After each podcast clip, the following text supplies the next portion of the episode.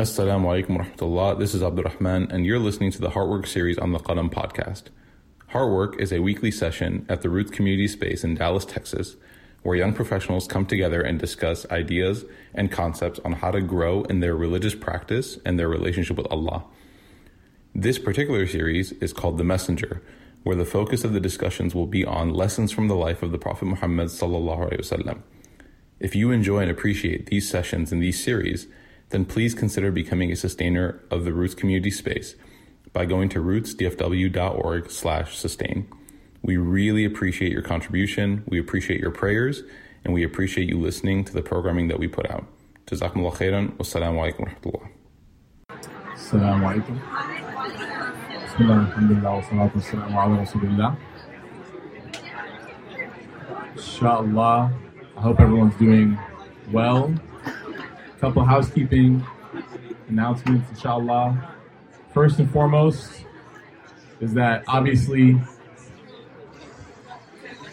obviously we have like a slightly limited space constraint issue. And so I would ask that, inshallah, if, if y'all are seated comfortably, that's good. That's the goal, to be seated comfortably. But I would also ask that uh, if you're next to somebody who's not your relative in the opposite gender, that you would just kind of make sure that you're compressed, inshallah, not to make anyone feel uncomfortable. Uh, and if you feel uncomfortable, if you want to be in, a, in an area that's only women or only men, if you're a woman and only want to be in an area that's women, uh, then we got some area over here and brothers over there, inshallah. Okay? But if you came with family and friends, feel free to find the spot. The second thing is that y'all see the screen. The screen is asking for something that's super important, and that is your experiences here in the community. Uh, we want to be able to become better. We want to be able to do the things that we're doing. We want to be able to do them well and even better. And we want to be able to take any sort of area of, of weakness or any area of deficiency and uh, grow, or um, you know maybe cut cut it loose and do something different, inshallah. So your feedback is essential, inshallah. As y'all may or may not know, Roots started out um, at its in its origin as a young professionals community. Obviously, we've grown now and we have programming for a ton of different demographics.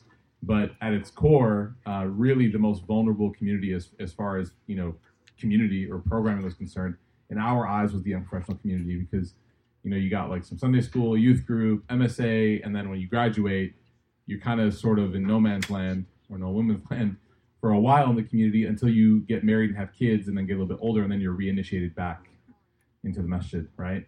But we wanted to be able to create a space that kind of dealt with or addressed the needs of um, our demographic, right? So the 20s to early 20s to like early 40s ish, inshallah, and beyond, inshallah, to try to, recreate the, the, the community of the Prophet or keep it going.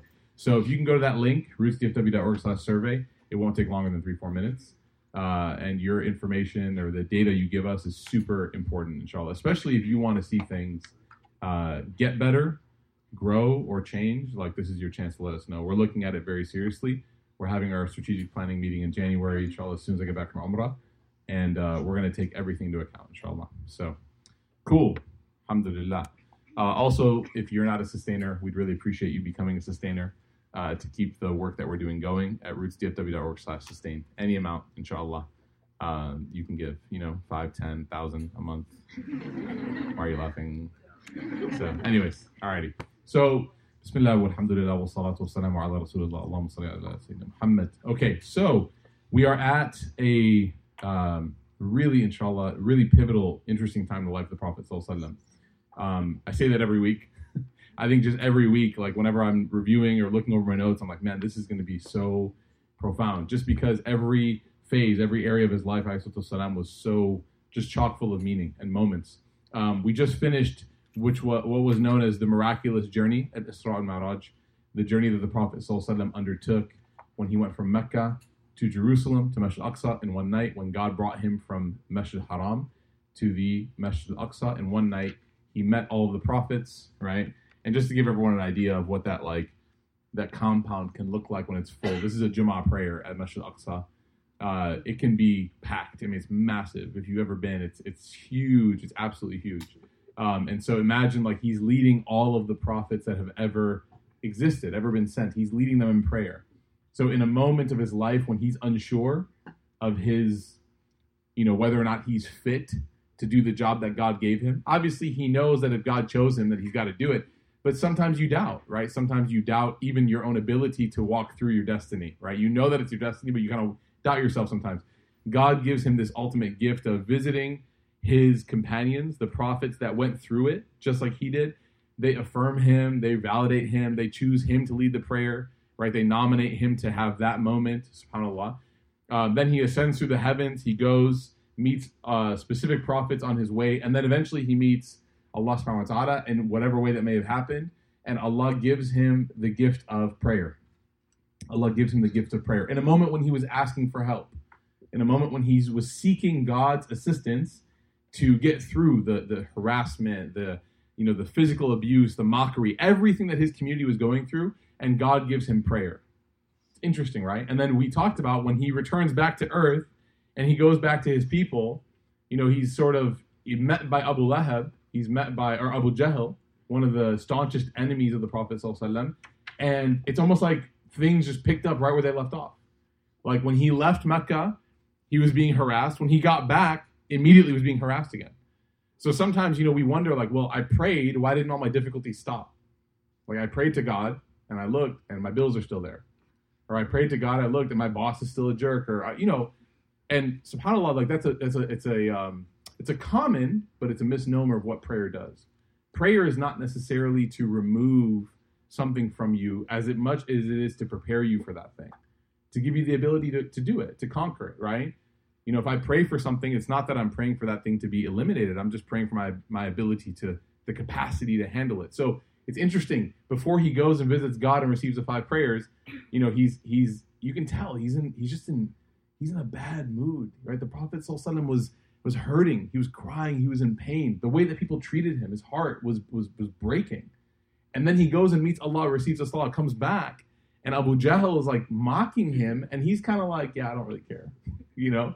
He's so just confident in who he is. Because why? Because he re- he's reminded by God of his purpose. And my purpose isn't to please humanity. My purpose isn't to please human beings. It's cool. It's cool if we can get along. I, we hope to get along. Be good to your neighbor, as the Prophet said. Don't sleep while your neighbor. Don't sleep full while your neighbor goes to bed hungry. Right? If you're making soup, the Prophet said. Increase its water means what? Stretch it out a little bit. Right? Why? Because you got to give some to your neighbor. So we believe that we should be in harmony with people around us, but you're not my ultimate purpose. You're not my ultimate purpose. My ultimate purpose will guide me to be good to you, but my ultimate purpose is still better, is, is, is greater than you, is greater than you, right? And that's what keeps us sincere in those moments. So the Prophet Sallallahu he comes back and he goes through this moment where he, you know, um, the miraculous uh, trip, he witnesses things along the way when he's being challenged by these people in Quraysh, they're asking him to describe Al Aqsa and they're asking him to describe the caravans that were on the way back at the time. He does it. He does it and he he nails it. And they even tell each other like he's right. Right? They're affirming him again. And then everything kind of goes back to the way it was. So for the next few weeks, the weeks turn into months, right? Next few four months, the Prophet ﷺ is in a community that is very hostile towards him. And it's even more hostile now because he is confident and he also has people the, the, the news of this journey is spreading and the news of his miraculous ability to identify the masjid aqsa is spreading and people are like did you hear? You know he did it. Like it, he actually went and that word is spreading. So quraysh is becoming very concerned. Quraysh is becoming extremely concerned. Now what happens every year in the month of dhul hijjah is the hajj. This picture you see is actually mina i know it looks like a bunch of like legos right? Which, by the way, is like the worst weapon of torture ever. Just leave Legos in people's carpet, right? No one in here but parents are laughing. Um, Musa leaves out his toys and I scream. Uh, it looks just like tiny little thing, but this is actually a bird's eye view of hundreds and thousands of tents.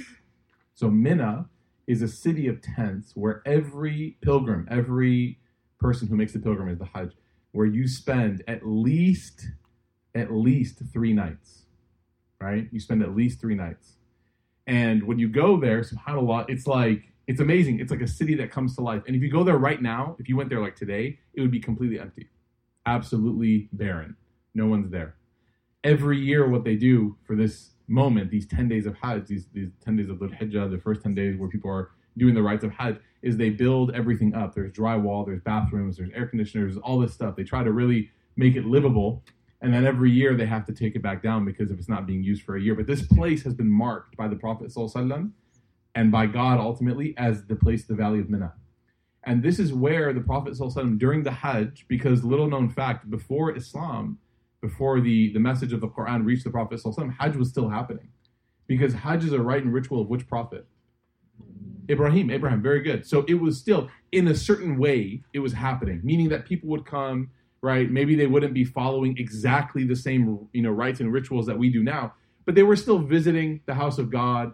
They, tawaf was still an act of worship. So there was some slight similarities, right, that carried on from the heritage of Ibrahim. So they would come and they would visit.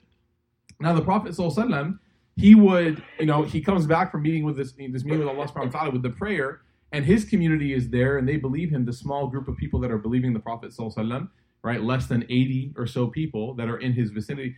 And he continues his, his work. What's his work? His work is to go and teach people about their ultimate purpose. Why are you here? What's the reason why you exist? Is it just to you know to work and eat and sleep and repeat every day? Is that is that why we exist? Right? I was having a conversation with somebody uh, that I worked with a long time ago, and he was saying like, you know, do you really believe in an afterlife? Like, you really believe that after you're dead, that you're going to somehow be brought back to life? Like, isn't that kind of crazy? And that's what the Quran says. Actually, it says that hada shay'un ajib, right? That are you going to be brought back to life? Allah says that the people who ask you that question, they say this is such a strange belief. Why would you think that? And then Allah says, well, I made you the first time. I can make you again, right? It's, it was easier actually to make you uh, again than it would be the first time that I made. I made you from nothing in the beginning, and now I'm just bringing you back to life the way you were, right? So Allah's like out logicking us, like you know. But Subhanallah, I was having a conversation with somebody, and he was like, "Do you really think there's life after death?" I said, "Yeah." I "My belief," and he said, "I don't believe that." And I said, "I'm not you. You're not me. That's fine. You know, like what's the deal?" And he just said, "You know, like I just don't get how you can believe that." He was like really challenging. He was a coworker of mine, uh, and I said, "Honestly, can I can I be real with you?" He's like, "Yeah." I said, if I didn't have the afterlife, like I don't know like what hope I would have.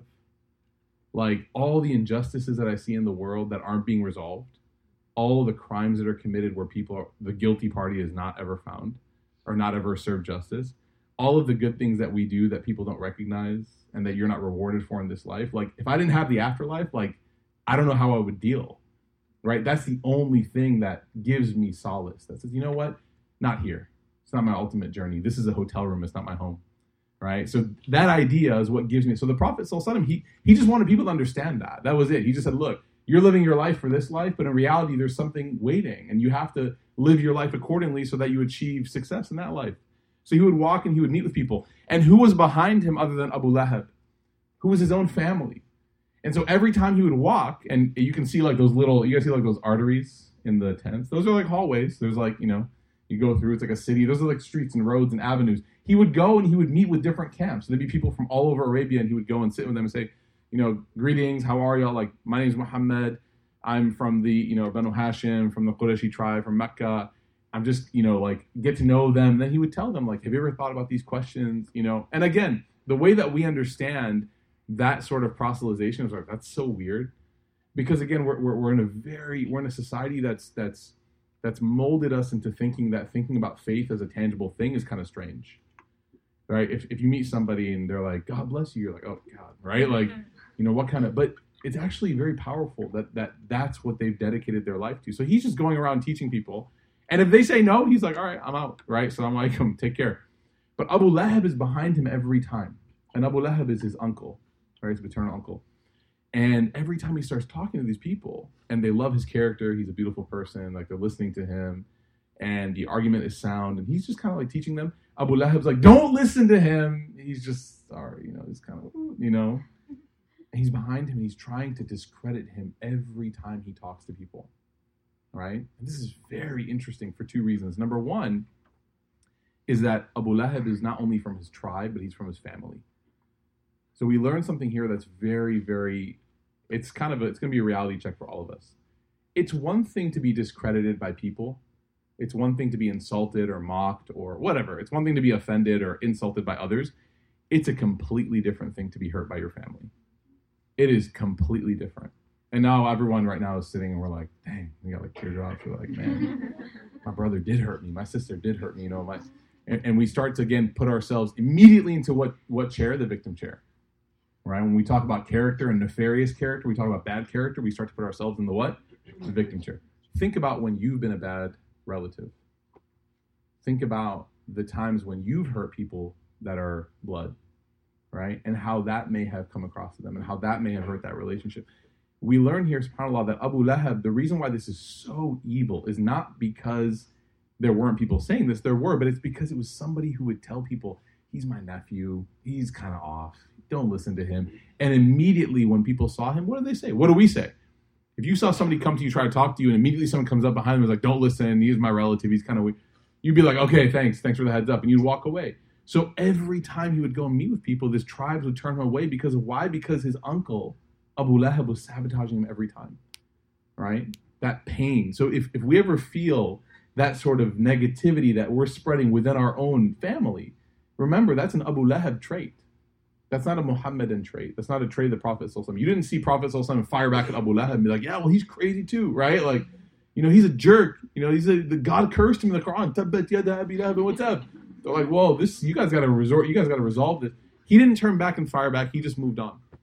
He just moved on. And Abu Lahab, by the way, because of these tactics, he's the only individual mentioned directly by name, like his name, in the Quran that God guaranteed that he's cursed to the hellfire. Tabbat yada Abi Lahabin wa tab. Right? That his he's perished. He's done. Interestingly, this surah came while he was alive. If he wanted to disprove the Quran, what could he have done? Become Muslim. Boom. Right? Faith is not always logical. He could have become Muslim and he would be like, what now? Your Quran said him in hellfire. That's kind of awkward, right? This is actually mentioned in the tafsir of the, of the surah. The tafsir, the scholars say, how interesting is it that this prescription for his destiny was written for him while he was alive? And in all of his effort to disprove his nephew, he didn't think that if I convert, if I accept his message, it will disprove his message right? It's one of those mini miracles in the Quran. Very interesting. Okay. Um, so lesson number one: the closer you are to someone, the more you can hurt them.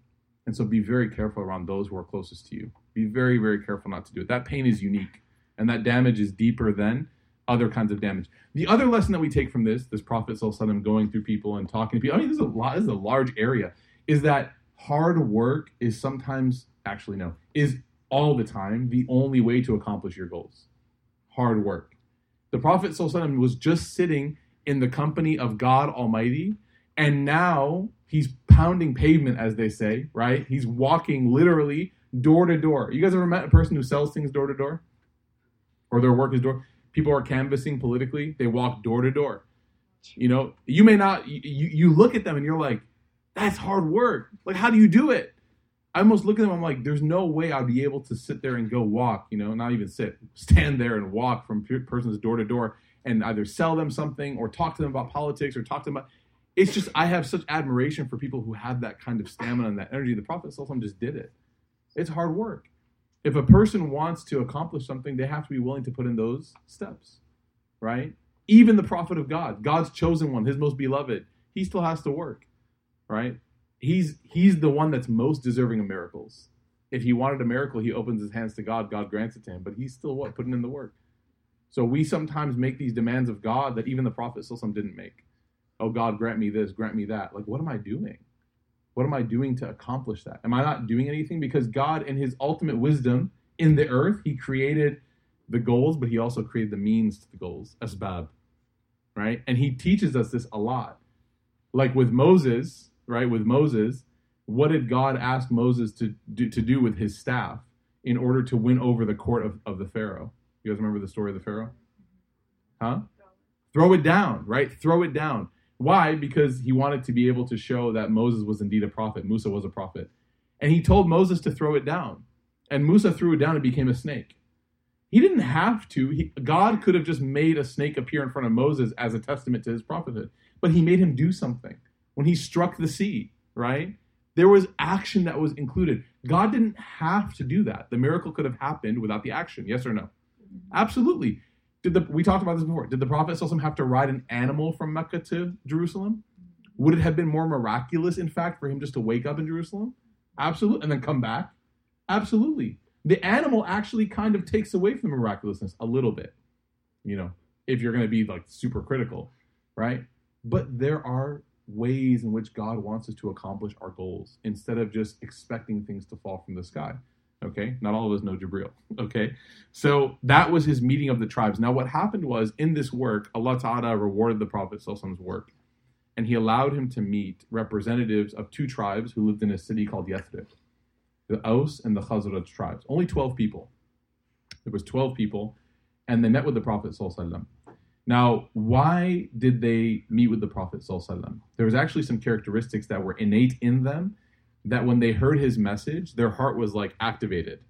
Okay, so it was almost like faith was sitting dormant in their heart, and they heard something and it was like activated. And some of us may have had that experience, whether you're a person who accepted Islam later in your life or you decided to, you know, engage in Islam as a born Muslim later in your life. There might have been something you heard at some point that like just like it was almost like a switch, like, wow, that's interesting. What was it? There's three traits that the scholars talk about with these people that gave them this access to this masjid that others didn't have. The first was that these people were really good in their character. They had beautiful character, and actually, this is the this is the message that um, you know uh, uh, commemorates where it took place. It's called Masjid Aqaba, the Pledge of Aqaba. It's in the Valley of Mina. So when you're there, actually for Hajj, inshallah, say inshallah. When you're there for Hajj, everyone's like, "That's in 70 years." No, inshallah, you should go now while you're young. Okay. Um, in that area, you can visit this masjid. And that's actually where this pledge took place. What was the pledge of Aqaba? It was a group of people who, when the Prophet told them his message, they accepted him. And not only that, but they said, you know what? We're going to bring you back to our city and you can build you can build your community there. You'll have a safe place to call home. Because that's what the ultimate concern was in Mecca. So the first reason why they accepted was, the scholars say, because they had good character. Where does Iman, where does faith live inside of a person? It lives in a person's heart. Bad character it calcifies and rusts the heart to the point where faith becomes unrecognizable. Faith becomes unrecognizable. You know, I, I meet people when I travel overseas, like to you know Mecca, Medina, and you know other cities, and they'll talk about. It's, it's interesting. They say like, "Yeah, I visited America once," and they're like, "Beautiful people, beautiful people."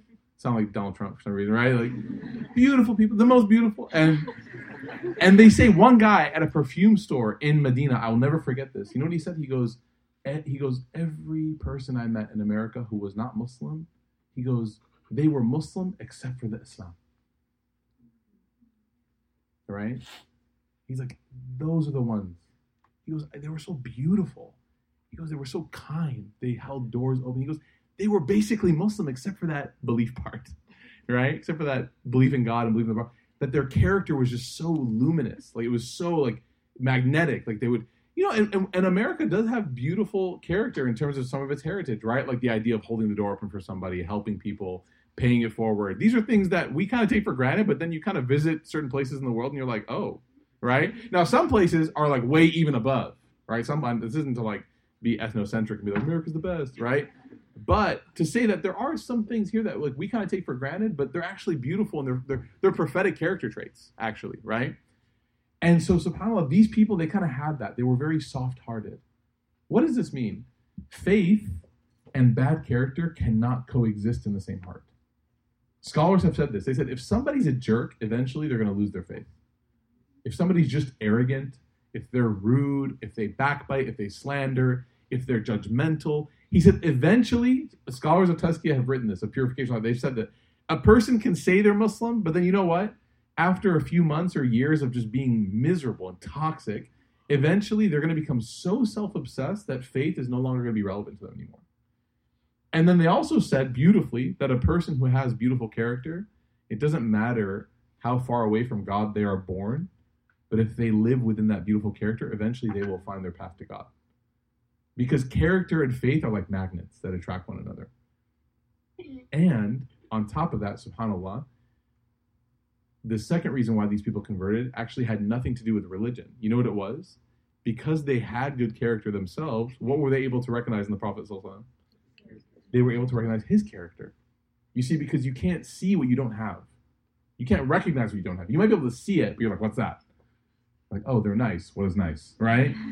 He's a beautiful soul. He's a beautiful heart. Because they had a piece of that, they were like, this is a good man.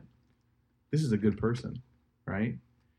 And what's what's very powerful and very scary about that is that as a Muslim, he's representing his faith and his character is what people are judging him by. They actually said to him, they said, you know what? We're really interested in your message, but you know we're really more interested in? We have been warring internally. They had a civil war in their city between these tribes for years now, and they're like, we're just tired. They said, Can you come and solve our problems? Can you come and, and remedy our city so that we're peaceful again? They said, If you do, we'll follow you. What, what, what were they saying? If you can prove, if you can teach us how to be good people, then that's evidence that you are a prophet of God. Why? Have any of you ever met somebody who is externally, ostensibly religious, but is also a jerk? Have any of you ever been that person? Right? Yeah. There have been times where our religiousness becomes an intoxicant. Like spirituality kind of gets you high on yourself and you're like judging people and making people, or just in general, right? There's a holier than thou attitude. You know how important it was for the Prophet not even to give a whiff of that in his life? Because why? Because people are looking. I will never forget, subhanAllah, there was a brother that I met one time, and he was like very anti-religion. I don't know how I keep running into these people. He's very anti-religion, right? And and he's just I don't know. There's something about me that people just want to like unload on me. They're like, "Hey, are you religious?" I'm like, "Not really." They're like, "Okay, let me tell you about it." So they just start unloading like this and this and this. And you know what he said? He said he was. Eventually, we got to the point where like he was like, you know, all religious people are hypocrites and they're like this and like this. And I'm like, okay, like it's kind of you know judgmental, ironically, but uh, I said, you know, maybe you just met someone. I said, give them some benefit of the doubt and excuses. People have bad days. We're human beings. Everyone struggles. Like, you know, you look at this person, you think that they're religious, and they may have just gone through a tough time. Like, just give them a break, you know? He's like, no. I was like, okay. Uh, and then he said, I'll never forget the first time that I came to this conclusion was when I was in the masjid as a teenager, and I looked at the imam, and I said, Assalamu alaikum, and he frowned at me. And instantly, you know what I said? I was like, dang, how many people have I turned away? That was my first thought. But even here at Roots, how many of y'all walk in and you're like, I'm like, Pakistan. It's that humanity, right? Like we're all human beings. We have like things in our mind. You know, I'm thinking about my gotta get diapers on the way home, and I gotta make sure I cook food for this and pack for this trip. But you know what? We all have a responsibility to something greater than us. If you represent something that's greater than you, your faith, you gotta try and push through and be a good person. You got to put a smile. That's why the Prophet what did they say? We never saw him except that he was smiling. He was known for his smile because he didn't want to ever trip up and have somebody doubt the religion because of his character. So his character was key.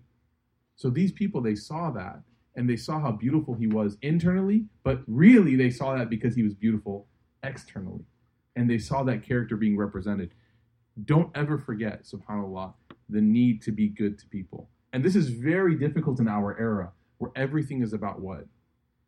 Me, what I feel, my truth. I'm going to unleash on this person. I'm going to lash out. I have to exact my revenge. I have to get mine. Right? Especially the internet, where you'll say things with your thumbs that you would never say with your tongue. You would type things that you would never ever say to anybody. Right? Or text messages where you would say things about people that you would never say to their face this stuff is still recorded. The angels are still writing. They're still keeping marks of this stuff. Not because it's not, you know, it's not audible. The angels are like, well, we didn't hear it, right? Like, it's not how it works. It's still communication, right? It's still being recorded, just like the Patriots recording the Bengals sideline, right? It's and every other team probably is still being recorded. Okay, even the angels are like, wow, that's impressive. Okay. Why? In in in short, let me finish this point. In short, religion has to be proven to people. It has to be felt. Religion can't be theory. You know, God is good. Yet show me God is good.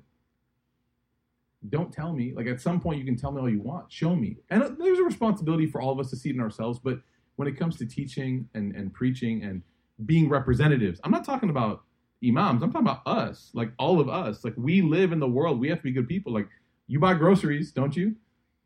You know, people see your name, Aisha, Muhammad, Farhan, Farouk, Shahrukh, right? Brothers. they, they, see, they, they, look, people know. People know. I told you all the story about the plane. Person saw my beard. She's like, "That's not a hipster beard, is it?" I was like, "No." right? I think she was looking for the spacers and the jean shorts. I was like, "I'm not gonna find them." Right? She's like, "What kind of beard is that?" I was like, "It's it's a Muslim one, kind of." I didn't want to like throw people under the bus. They're like, "Hey, right?" I got like, you know.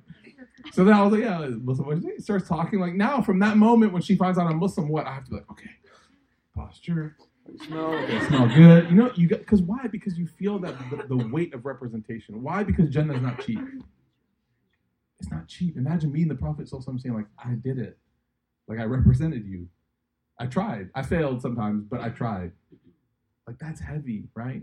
And so walking around in your life, bad days, reminding yourself that I have to put a smile on. I have to be kind. I have to give people the benefit of the doubt. I have to make excuses for people. Why? Because it's bigger than me. It's bigger than my nafs. There's deen in there. There's religion in there. There's faith in there. Okay? And the third thing, subhanAllah, that scholars mentioned was that these people, even though they were pagan, even though they worshipped idols, their neighbors were Jews. And so they were around the ecosystem of religion. Even though they worshipped idols, they were around the ecosystem of what? Of revelation and monotheism. So they, they were around it, meaning what? That you might not think that people are listening, but they're definitely listening. You might not think that you have an impact, like your existence, whenever you take a break to pray, like you might not think that your coworkers are like keeping an eye, like, oh, what are they doing? Like you're praying.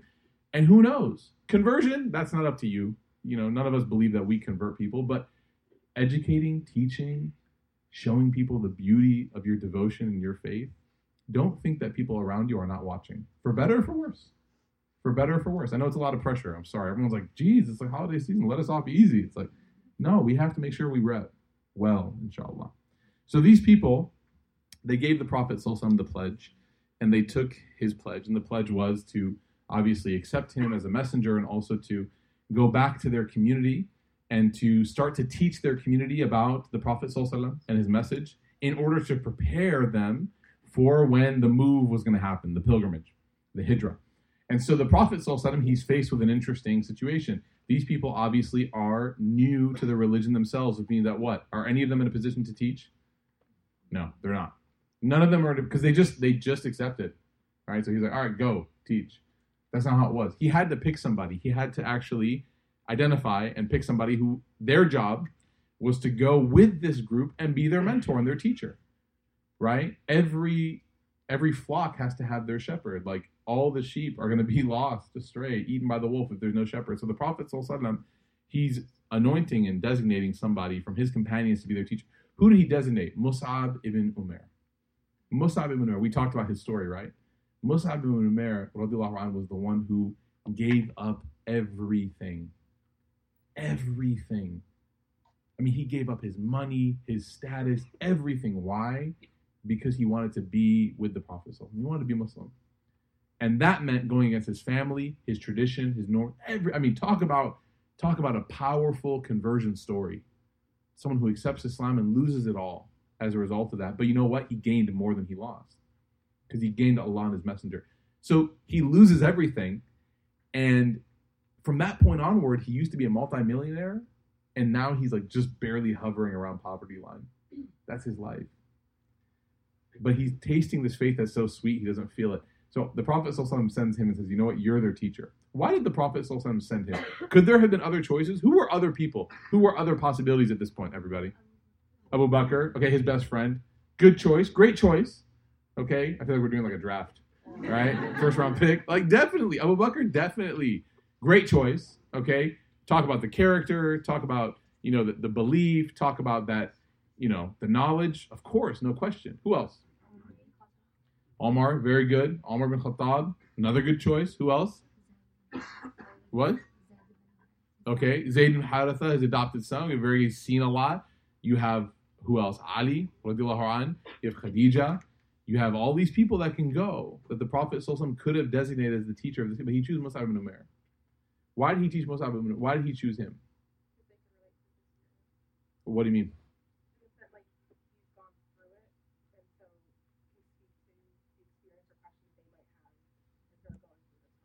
Okay, so maybe because they had just accepted Islam, he's like, hey, me too, right? I did too. Let me show you right? So there's a relevance there. Very good. What else? Yeah. as humans, we strive to make money and do these things that are naturally instilled in us, and um, he chose him to like kind of direct them. You can have this, but it's really, I'm really happy with the sweetness of Islam. Hmm. Good. Beautiful point. Mashallah. That was awesome. He he represents wealth. His he's famous. Like he's known in the peninsula for being a wealthy guy. And he's gonna go there and be like, I gave it all up. You know, I gave it all up for this. Right? That representation of sacrifice. That sacrifice is what proves somebody's dedication to something. It's easy to say that you love something and not actually sacrifice for it. Yes or no? Yeah, absolutely. Like it's easy to be like, yeah, I love this. But then when it comes down to it, when the rubber meets the road, like you're nowhere to be found, or I'm nowhere to be found. And that's what makes in every facet of life, that's what makes your relationships really strong is when you sacrifice for somebody. Because you're showing them, I love you more than I love that thing. I love you more than I love the thing that I gave up. Right? Like you get married or you ha- like having kids is the is the trippiest trip of this, dude. Having kids, you're like, I'm giving up everything for you. You won't even remember it. You know what I mean? Like I'm sitting there with my daughter, she's nine months old. You know, I woke up this she woke up this morning, pre-Fajr, she's super religious. She woke up this morning, PM. And I told my wife, my wife, we were laughing today. I was like, man, you know what I knew was gonna be a rough day? She's like, what? I was like the Monday, you know, I had early meetings today. I got a flight tomorrow. Like, we're, it's cold. Like, you know what I knew was gonna be rough? She's like, what? I was like, I woke up at five and I smelled baby poop. and I just hear Iman, and she's like, huh? And I just looks at me, and she, and when when she sees you wake up, she freaks out, like in a good way.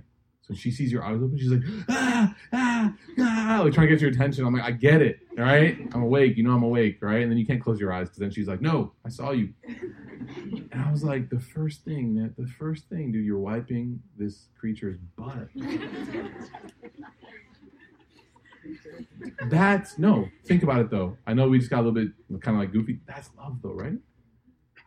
Like if I leave her in that, there's like pain, discomfort, disease. It's my job to get out of bed. I just went to bed like a few hours earlier. Why? Oh, because she couldn't sleep. You know? And it's my job to get up and take care of you. What am I giving up? My comfort, my rest, my happiness. The next day I wake up with a migraine, nauseous because I'm so tired, can't focus at work, can't read properly, can't teach properly. Why? Because I love you. I have to sacrifice for you. So Mus'ab ibn Umair gives it all up, proves that sacrifice, gives it up, proves his loyalty. And the Prophet he goes, You're the one that's going to go. Not that the others didn't, everyone did, but he was like a really, really strong example of that. So I always ask this to people because when he got sent, you know how old he was? 17. What would I have taught people at 17?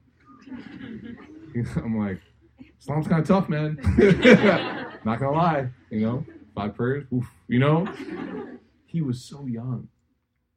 The young person that commits themselves to God, there's a special place under God's throne for that person. The young one that sees the straight path before their body reminds them that their life is going to end. You know, all these aches and pains are just your body sending you messages. Because when you're young, you're like, I can go off four hours of sleep. I can jump out the gym. I can play ball for six hours. I can do this, this, this. I don't got to wear a coat. I'm never cold. Now it's like, you know, you just always look uncomfortable and angry, right?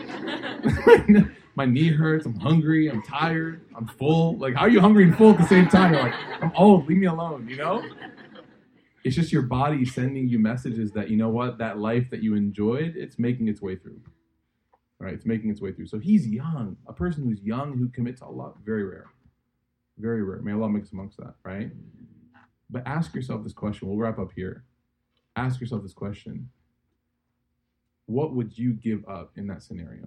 Would, would the Prophet have considered you to be somebody? And if the answer is yes, good, inshallah. If the answer is no, ask yourself why. What am I missing that could have been beneficial to a, a, group of people that needed to learn about God? What am I missing from? And, if, and is there anything I can do to fix that?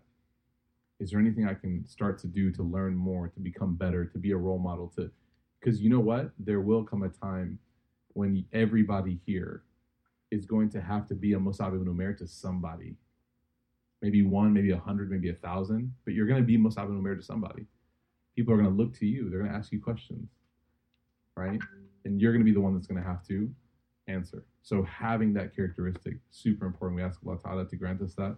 We ask Allah subhanahu wa ta'ala to grant us all the blessings of being those people who pledge to the Prophet Sallallahu um, even though we weren't there, we ask Allah subhanahu wa ta'ala to grant us the ability to pledge now to the Prophet Sallallahu that you know we're going to try our best to be the best followers of him. We ask Allah subhanahu wa ta'ala to purify our hearts from all of the sicknesses and diseases that we have internally. We ask Allah subhanahu wa ta'ala to make us people who love faith, who appreciate the faith we've been given, and that our faith allows us to see uh, things that we otherwise otherwise would ignore. We ask Allah subhanahu wa ta'ala to forgive us of our sins and to increase us in our good deeds and our worship and to make worship sweeter for us than dessert or fruit, and more nourishing to us than food or drink. We ask Allah subhanahu wa ta'ala to make these moments that we have moments that He will remind us of in paradise. We ask Allah subhanahu wa ta'ala to make these moments meaningful and to last us till the next time that we can have them. Ameen ya Rabbil Alameen. Barakallahu feekum, everybody. I love everybody here for the sake of Allah.